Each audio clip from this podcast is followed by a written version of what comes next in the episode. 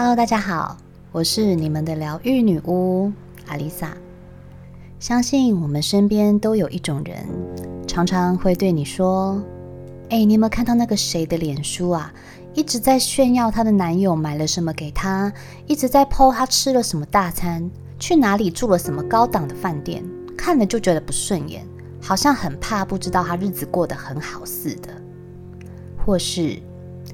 明明就长得不怎么样，哪来的自信啊？每一篇 po 文都要放他的自拍照。又或是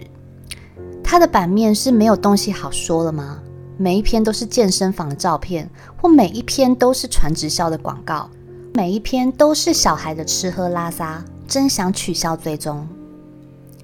即便与被批评的人私下根本没有什么交情或往来，就是莫名其妙的不顺眼，莫名其妙的起了批判心。我们都曾经当过那个批判的人，也当过那个被批判的人。这样的批判无时无刻都在发生，因为这就是人性。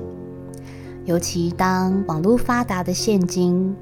谁都可以随随便便在上面发着不用承担责任的言论。这种朋友间的批判延伸到乡民之间的批判，不认识的人都可以随意的在网络上攻击你、诋损你，大家都是正义魔人。同一件事情，不管你选择方案 A、方案 B， 甚至到方案 Z， 都有人说你做的不对、做的不好。我曾经也是一个很爱批判的人，就算是在家不出门，滑滑社群软体，也会有一堆看不顺眼的 po 文，看到一直在动态上干搞别人的，看到一直在 po 低胸罩图文不符的，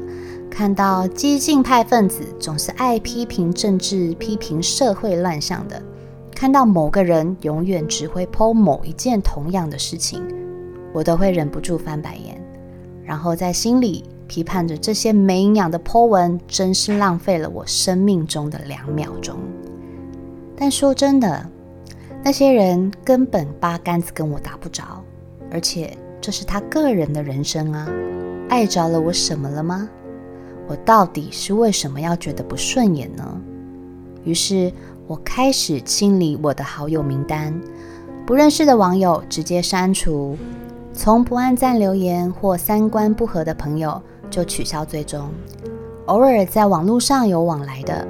但 po 的文是我不感兴趣的，或是直接把 po 文当限动在发的，我就会暂时停止追踪1个月。这么做是为了想要让自己的批判心不要再这么强烈，也不想让那些八竿子打不着的人破坏了我人生中那1-2秒的好心情。人家要 po 什么，过着什么样的人生是他的事，不想看就不要看啊，这不是很简单吗？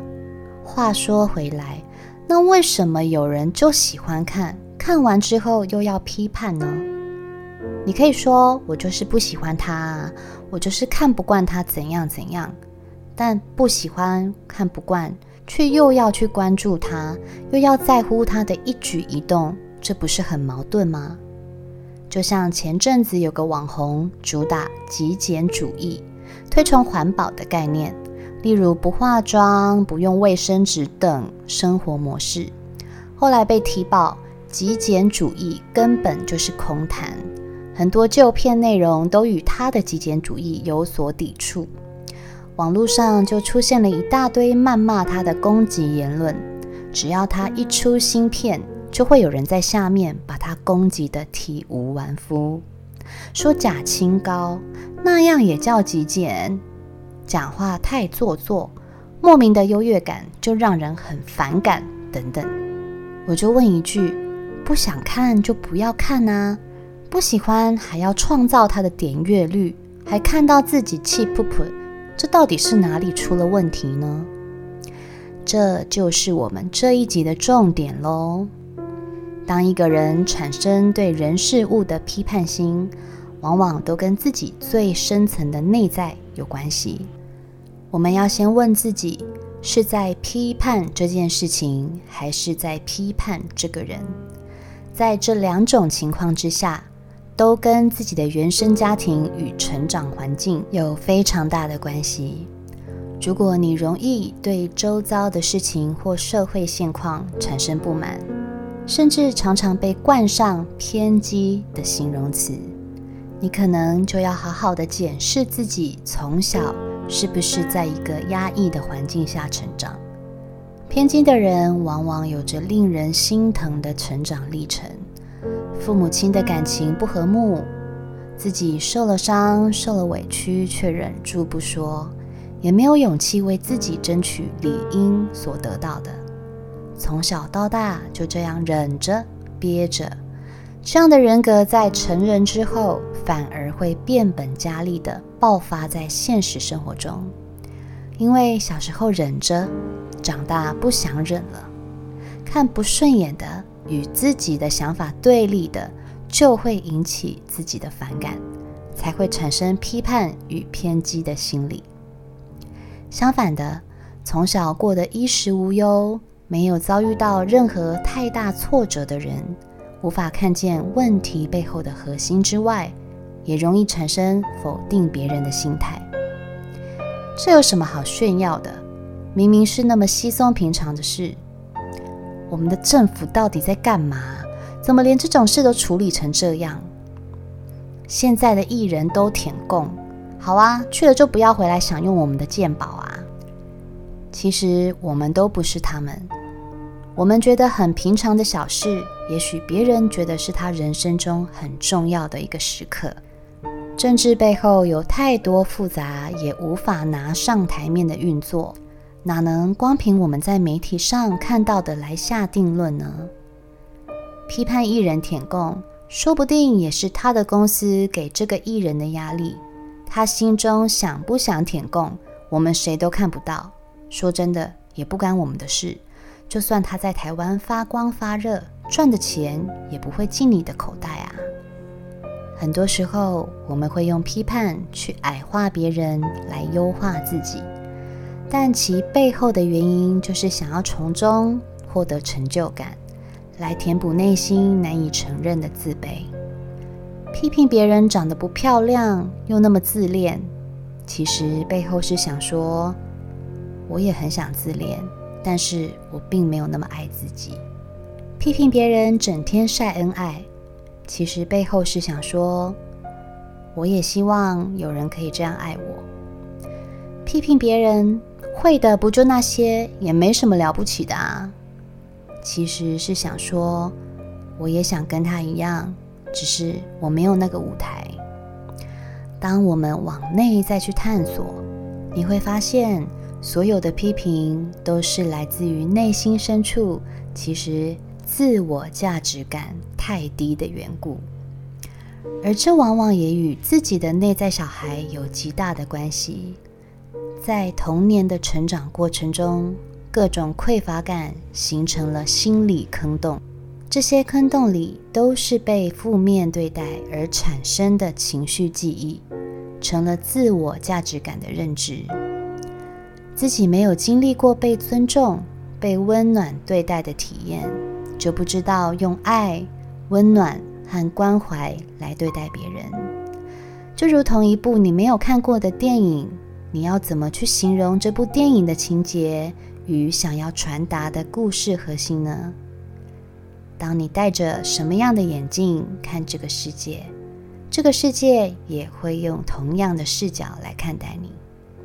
当我们越是批判，你会发现我们也越容易被他人批判。恶性循环之下，你的心里怎么会有爱？又怎么得到别人的爱呢？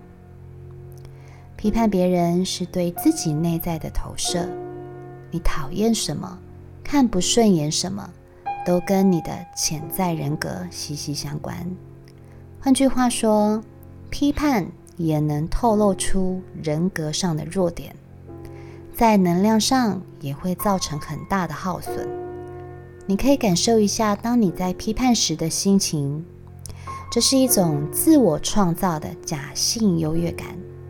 这种优越感是来自于嘲讽、取笑、贬低、数落、不尊重别人之下所自我建立而成。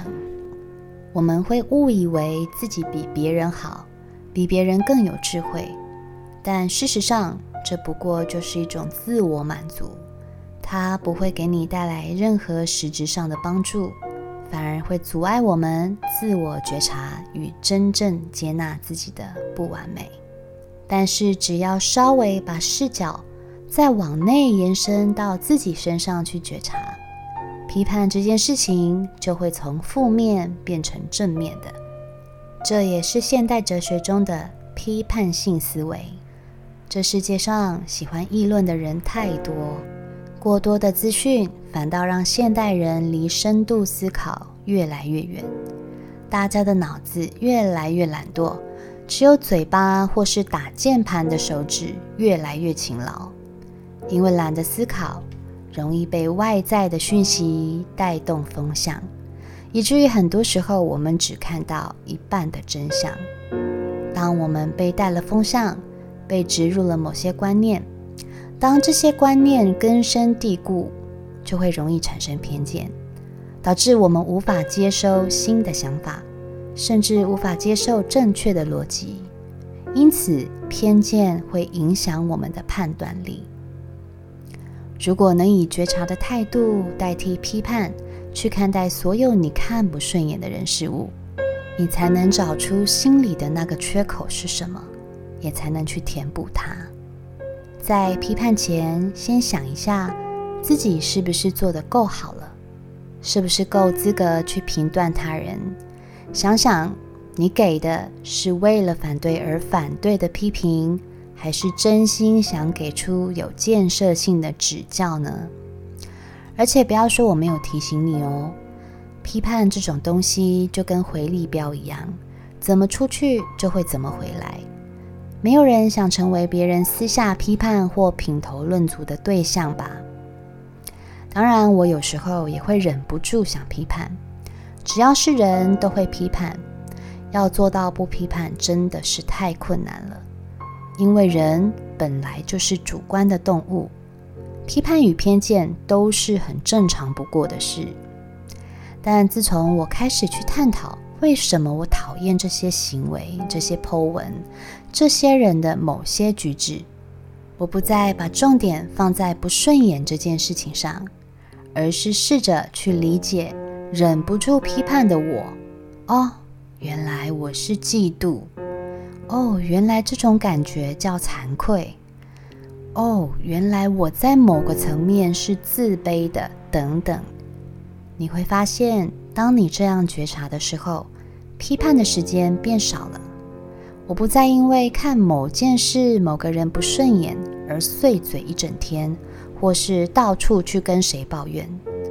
当然我还是会念个几句啦，我们又不是神，对吧？但是往内觉察之后，可能我5分钟前还在批判，5分钟后我就忘记这件事情了，因为我让自己从批判这件事情挖到了一个自己从来没发现的秘密。除此之外，我批判的频率变少了。不想看的东西就取消追踪吧，不想听的事情就别再追问了吧，不喜欢的人就减少往来吧。实在没必要消耗正能量在不喜欢的人事物上。当我们慢慢的剔除掉对你没有帮助且会让你陷入批判的人事物，你才能大口大口的品尝生命中的所有美好。我是阿丽萨，我是你们的疗愈女巫，